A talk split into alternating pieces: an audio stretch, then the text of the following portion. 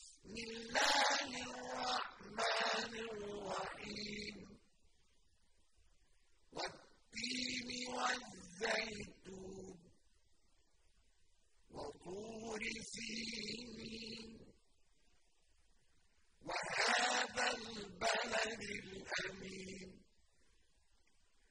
لقد خلقنا الإنسان في أحسن تقويم.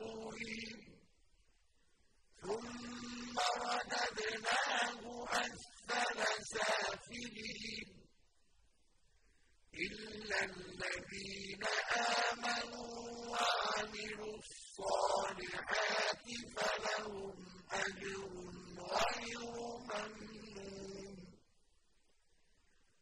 فما يكذبك بعد بالدين.